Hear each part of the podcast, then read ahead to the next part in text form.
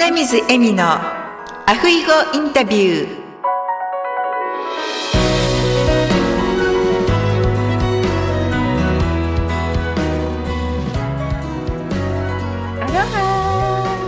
アロハ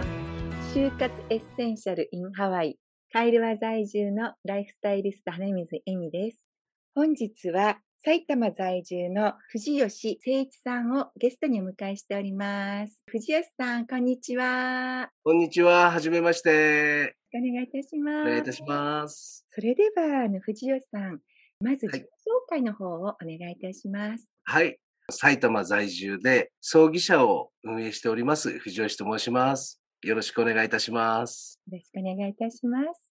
ではあのなぜ藤吉さんが葬儀社を始められたのか教えていただけますか？はい、もうずっと全然畑違いの仕事をしておりまして、まあ小学校の頃からなんですけど、なんか車が大好きでして、その頃ねちょうどデコトラというトラックをこうきらびやかに飾ったトラックが流行っておりまして。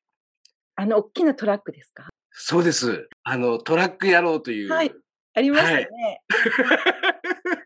菅原文太さんなんかやってたね。はい。あれに憧れてですね、トラック野郎になるって言って、小学校の頃なので皆さんがあのそれこそ警察官になるとかパイロットになるとかって言っている中、僕は卒業アルバムにトラック野郎って書いたぐらいの大バカ者でして。そうだったんですね。それでそのずっとトラックを乗ってまして、まあ僕の人生はこのトラックで終わるんだろうなっていうぐらい、この乗ってることに満足して仕事してたんですけど、なんでしょうね、なんかターニングポイントだったんでしょうね。普段考えないんですけど、大型トラックをね、荷物の積み下ろしで、年配の方がもう一生懸命手でこう、積み込みをしてたんですよ。見たときに、自分はもうこれが将来だな、って思ってしまったんですね。なんかそんなこと考えたこともなかったんですけど、ちょっと待てよっていうのと、あとまたそういう日々を過ごしている中で身内のちょっと葬儀がありまして、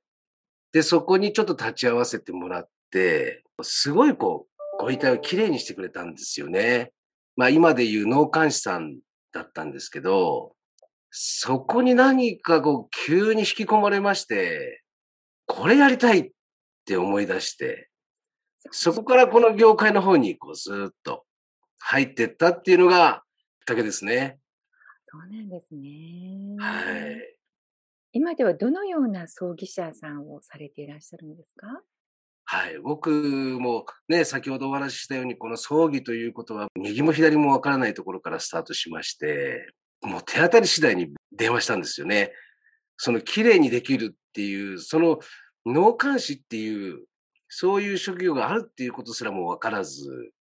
もうとりあえず片っ端からかけようと思って。で、僕今じゅうさんねん経つんですけど、じゅうさんねんまえってまだ葬儀って、たくさんの方が来られるような葬儀がまだまだ多い時でして、こんな経験がないものがポンと電話をしても、どこも取ってくれなくてですね、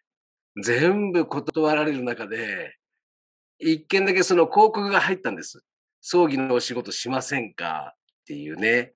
ああ、やっと出たと思って、すぐ電話かけて。そしたら、じゃあ来てくださいっていうことで、よかったなんて思ったんですけど、それがその、ご助会さんだったんですね。の営業だったんです。その葬儀の仕事といっても営業の日々でして、ご助会の積み立てをする方を探すという営業ですね。やりたいことと違うんだけどと思って。で、まあそこでまたいろんなことを学ばせていただいて、いろんなお葬儀ですね。高いものからいろいろね、見させていただいて、納得してお金が出せる人、こういう人はいいと思うんですけど、ただ、ここまで予算を考えてないっていう人までもが、そういう費用のご請求が上がってくるっていう葬儀にいろいろちょっと今度はね、不満というか、自分の中でこれは続けられないっていう思いの方が強くなりまして、じゃあそうじゃないものが作れないのかという思いの方に走りまして、そこを退社して自分で起業したという感じですね。そうなんですね。はい。今はあのコロナもありまして、ご葬儀の形というのが少しずつ変わってきていると思うんですけれども、はい、藤吉さんの方ではどのような葬儀をされていらっしゃいますか？やはりそこを退社してですね、やっぱお客さんに合わせた葬儀体系というものをしたくて、大切な方を送り出して悲しみがある中でお金の心配までしなくてはいけない、誰がこの費用を払うっていうような、こういうものっていうのはやっぱりなくしていきたいし、お客様じゅうにんいればじゅうにん十色ではないですけど、いろんな思いがあって、いろんな形があって、いろんな送り方があってと思うんです。まあ大手さんなんかは数もこなさなくてはいけないので、当然この決められたプランの中で同じようにスタートして終わっていくというようなことが多いかと思うんですけど、そうではなくてね、一件一件やっぱり寄り添ったお葬儀っていうものをしたくて、プランについてもいろんなやり方があるなって思ってですね、お客様が望む形で葬儀の形は進めさせていただいて、で、まあコロナの時は、式場側の方も人を呼ばないでくれとかね、火葬場の方も人を呼ばないでくれというような動きになってしまったもんですから、この時は本当に火葬だけっていうことが多くなってしまいましたけど、まあ今ここに来て、またコロナもまあ少しずつ増えてはきてますけど、ただだいぶ一頃よりは戻ってきてですね、あの一日だけのお葬式とか、そういったことでも式をやりたいという方もまた少しずつ増えてきております。ありがとうございます。今まで一番印象に残っているお葬儀を教えていただけますか？そうですね。自分の女房を僕、はちねんまえに亡くしてるんです。あ、そうだったんですね。ええ。それまでがね、いろんなこのお客様を思うものでこうずっとやってきまして、これで良かったのかなとかね、いろんなことが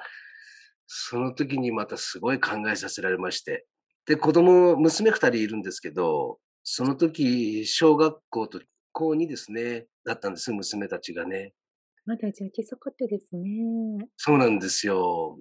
だから下の娘なんかはね、卒業式間近で、ちょうどじゅうがつだったので、うん、もうちょっとで卒業ですからね、小学校ね。うん、まあそういう部分ではまあ本当に子供たちはね、かわいそうだったなぁなんて思いもしましたけど、まあ、自分自身で言えばこの仕事に携わらせてもらって、実はその身内の葬儀ってきっかけになったって言ったんですけど、最初の時にね、そこがその女房のお母さんだったんです。亡くなったのが。はい。はい。で、今度はその自分の女房かという、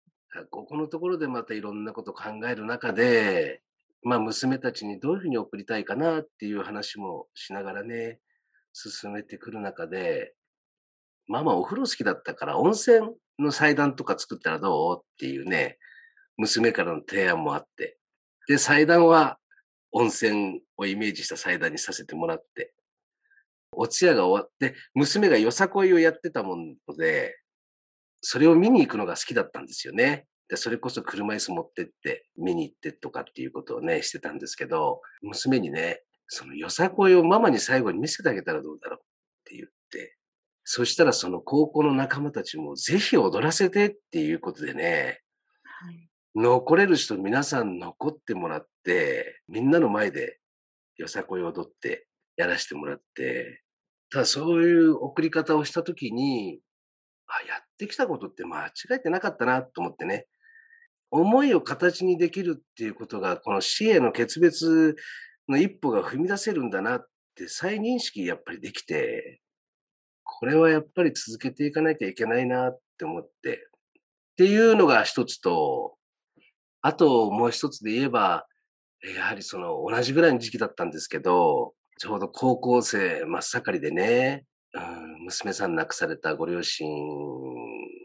がいますですね。で、それこそお通夜の時なんかも本当にたくさんのお友達とかが来て、で、告別式の時は、もう今でも異例ですけど、こんなことないんですけど、火葬の予約のいちじかん遅れで式場を出発して、普通であればもう釜落ちって言って予約キャンセルになっちゃったり、すごい怒られるんですけど、もうその時はなんか僕ももうどうにでもなれというかね、なんかこの時間大事にしてあげたいと思っちゃって、いちじかん遅れで出発していって、でも火葬場の人たちがね、嫌な顔一つせず、仮葬場で皆さんにお焼香させてくれたんですよ、どうぞって言ってね。これがやっぱり後にも先にもなく、やっぱり印象的かなって思いますね、振り返っても。うん、火葬場の方もいちじかん遅れていらっしゃったのも、皆さんが別れを惜しんでいらっしゃったっていうのをご存知だったってことですね。そうですね、お若いっていうのはね、もう最初の予約の時点で言ってはいましたので。でもね、そうは言っても火葬場の人たちって結構シビアで、だったら早く始めればいいじゃないかとかね、そうですね、言われてしまってダメなんですけど、いやー、こんなに温かい火葬場があるんだなって思ってね、はい、でも多分それはですね、藤吉さんの人柄じゃないかなって、うん、いやいやいやいや、とんでもないですけどね。でもなんか嬉しかったしね。ですね、はい、えー、奥様のね、葬儀の時に娘さんがよさこをね、うん、踊ってお別れができたっていうのも本当に素敵ですよね。なんかね、まあ娘たちにもそういうものがこう残るとね、いい思い出になりますね。本当にあの、すみません、なんか思い出させてしまいました。いやいや、勝手に喋っちゃったんで。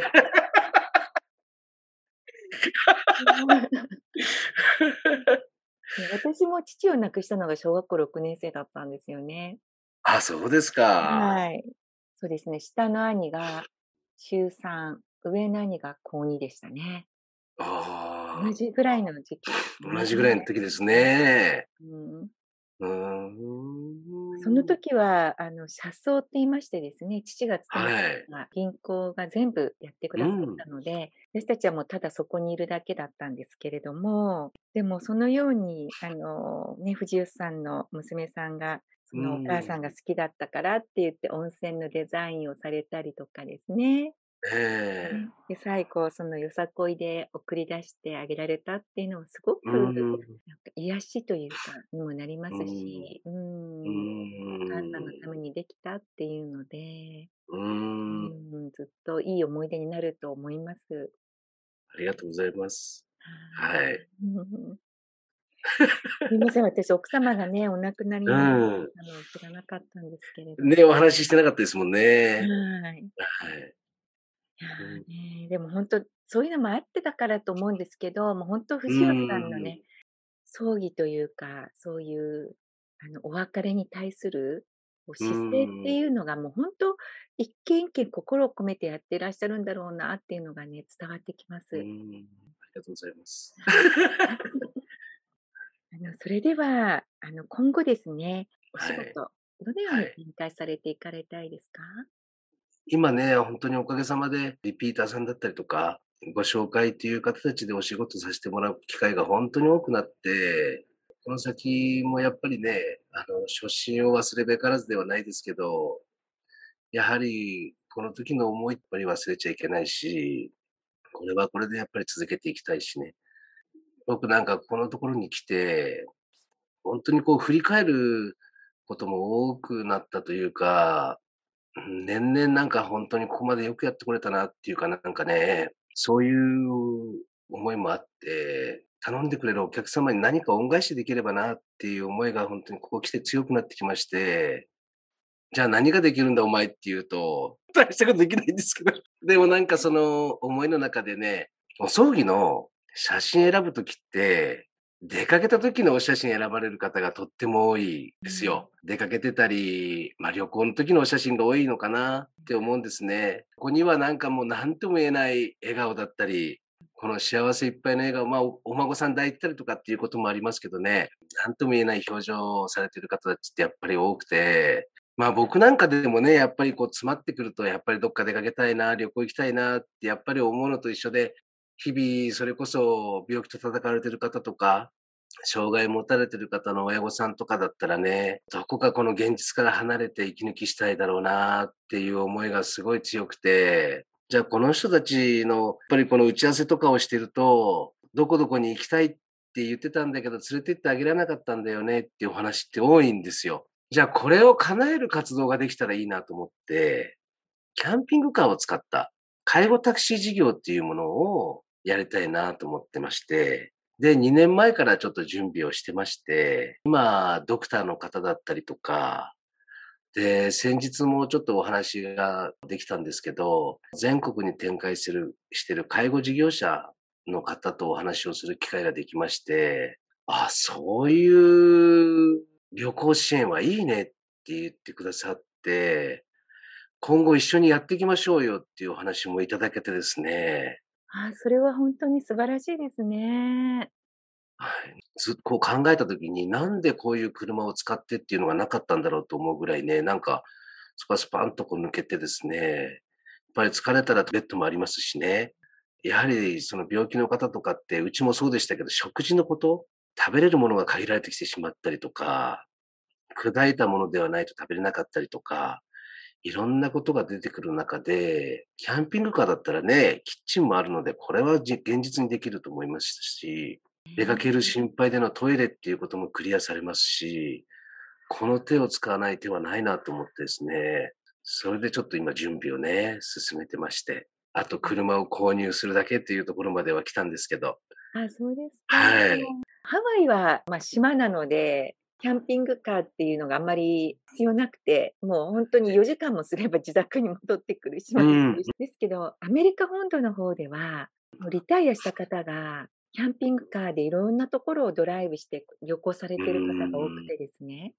いろんなキャンピングカーもあったりとか、施設も整ってたりとかしてるんですよね。でも日本でそのキャンピングカーで旅行できると便利ですよね。便利だと思います。うんうん、電車の乗り降りとか飛行機の乗り降りとかもしなくていいですし。そうなんですよ。ドアトゥドアっていうんですかね。やっぱり公共機関ってその乗り場まで行くまでが結構距離あったりとか。そうですよね。やっぱり大変なので、はい、車で行けるっていうのがやっぱり一番利便性がいいのかなと思いますしね。そしてご家族がね、みんなその車の中で一緒に、うん、ゆっくりとお話ができながら旅行ができるっていうのはいいですよね。そうですね。だから僕持ってる車が、車屋さんがね、僕にねんごしなんですけど、その事業を応援したいって言って、そこの支店長さんがね、その車を取っといてくれ売らずに。えー、すごい。にねんも。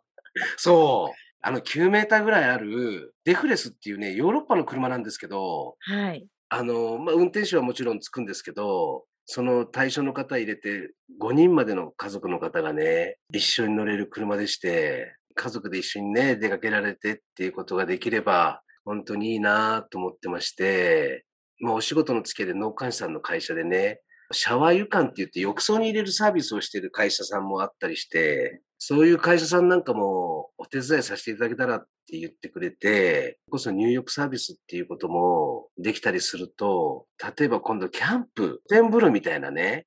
ああいいですね、こともできてったりとか、はい、で、この、その介護事業者さんが一緒にやってくれると、まあ病気もあったりする方だと、どっかでやっぱりちょっとその車の中ではなくて、施設なんかにちょっとふって寄れたりすると、またそこでちょっと治療ができたりとか、今度そういうことにもつながっていけますし、いろんなサービスが今度ね、していけるなと思ってですね、なんとかこの事業をスタートさせたい思いで今います。すいません、長くなってしまって。私の主人のお兄さんのお嫁さんが人工透析をしていたんですね。その人工透析をしながら旅行していたので、お兄さんがいつも行く場所に先にこう予約を取って、さんじかんとかよじかんぐらいかかるじゃないですか。で、それで運転ができるし、あの奥さんもあの歩けてましたので、ふたりで旅行しながら、こう透析しながら旅行してたんですけれども、そういう方ももしですね、キャンピングカーでふつかにいっかいとかに人工透析しないといけない方も、そこのセンターとかによって、はいね、できるようになれば、はい、本当に遠出もできるようになりますよね。そうですね。本当にその、ちょっとね、こう始めていく中でデータも取らせていただいて、健康のために本当に促進になるっていうようなものが本当にこのデータとして出てくるようになれば、薬に頼らない治療というかね、新しいリハビリの形っていうことも謳っていけるのかな。ドクターとかも協力するよって言ってくれたりとか、しますので、この車の中にね、この人の健康状態を測れるような装置もつけて、で、かかりつけの医療機関と旅先での医療機関を、このデータを飛ばしながら移動ができれば、より安心して出かけられるなと思ってですね、そういうことがこう確立してくると、今まで病院の先生って、やっぱり主治医の先生が出かけちゃダメって言ったらもう出かけられないし。そうですね。ねえ。人が人らしく最後こう迎えていくというか、なんでしょう、こう、自分、やりたいこともできなくなってくる、制限させられてくるっていうのって、薬はいいのかもしれないですけど、それだけでは治せないものっていっぱいあるんじゃないかなって思って。やっぱり心がついていかないといけないのかなって思うので、そういったことで、やっぱり出かけられる機会をどんどん増やしていってあげられてね、そんなこう社会が作れたらいいなぁと。本当ですね。はい。私もはちじゅうきゅうになる母が日本におりまして、で、先月ですね、あの、ひい孫が京都に住んでるんですけれども、はい、はたちになりまして、うんで、そのお祝いに兄夫婦と孫ですよね。孫娘と、で、その孫娘の息子のひい孫に会いに行ったんですよ。転んでですね、あの、手首を折ってたんですよ。あの骨を。はい。で、でももう行きたくて仕方がなくてですね、骨を折ったのを内緒にして、で、おばあちゃん行くって言ったら行く行くって言って。で、その後に、あの、骨が折れてたのが分かったらしいんですけど、でも、そうやってこう旅行に行くってなったら、もう一生懸命治そうと、気持ちもそうですし、うん、なんか骨の方もね、なんか、早く治るみたいな。はい。うん、それで、楽しく、あの、写真をね、いっぱい送ってきてくれたんですけれども、うん、やはりそうやって、こう、たまにですね、出かけられるっていうのは、本当に、精神的にも、身体的にも、こう目標になって励みになるのかなって思いますね。本当思いますよね。うん。うん、きっと人間の持ってる力って本当にすごいと思うので、はい、気持ちが前向きになると、いろんなことが変わってくるのかなって思いますしね。本当ですね。うん。うん、そういった、ただ今きっかけがないとか、手段がなかったりって思われてる方っていっぱいいらっしゃるので、ぜひぜひね、それを作って、うん、はい。はいその日が早く来ることを私は。はい。やっと今準備ができて、今税理士さんともちょっとお話をしてまして、なんとか今月ぐらいに、まあ、銀行さんの方にちょっと融資をね、入れられたらなぁなんて思って準備してるんですけど。楽しみにしております。ありがとうございます。はい。いろんな形でのいろんな方の支援とかが増えてくれたら本当に嬉しい、なおいいなぁなんて思いながら。はい。ではね、藤吉さんの座右の銘を教えていただけますか？はい、僕はやっぱりあれですね、仕事的には明朗会計なんでしょうけど、うん、これなんでしょう、こう、一日一生というか、はい、な一日一生っていうと、まあ一日人笑いって書くのかな、方が多いのかな、一回は笑おうっていうようなことだったりとか、ってあるのかなとも思うんですけど、僕らの業界って突然、やってくる死だったりっていうことがやっぱりもう日常的なもんですから、いつ病気になるかわからない、いつ亡くなるかわからないって本当にそれは人ってやっぱり死は背中合わせって言いますけど、本当そうなんだなって思いながらやっぱり日々いますので、その日にやれることを目いっぱいやりたいなっていう。本当ですね。うん。次の日とかね、こうなんかいろいろ、また後でいいかなってなりがちですけど、そうですね、その時できることをやっておこうっていう。はい。私もその一日一生、一日一生生きる方ですね。うん、生きる方ですね。はい。それを先日見つけて、ああ、そうだって思ってたんですけれども、よしさんの笑う。うん。でも素敵ですね。ねえ。なんかもう本当一日、なんでしょう、毎日来るのであれば、一日は楽しくっていうかね、精一杯生きられたらいいなぁなんて思いながら、はい。いや、ほんと素敵なお言葉だと思います。ありがとうございます。ありがとうございます。藤吉さんにぴったりです。いやいや、ありがとうございます。はい、はい、それではあの、リスナーの皆様にメッセージをお願いいたします。はい。とね、長い間、こんなお話にお付き合いいただいて、お話聞い、聞いてくださってありがとうございます。こんなやつもいるんだなっていうことで、覚えておいていただけたら嬉しいです。私もよく言われるんですけれども、名前とかはね、忘れられるかもしれないんですけれどもね、ストーリーっていうのは、うん皆さんの聞いた方の心とかに残るっていうふうに言われていて、ですから、今日の藤吉さんの奥様がお亡くなりになった時に、温泉のような階段を作られたとか、よさこいを娘さんが、ね、皆さんと一緒に踊って送り出されたっていうのはですね、多分覚えていってくださると思います。あ、そうしてくれたら嬉しいです。本当に今日ありがとうございました。いや、こちらこそありがとうございました。いえ、とっても共感することが多かったです。ありがとうございます。ありがとうございました。はい、それではまたお会いする日まで、アフイホー。ありがとうございました。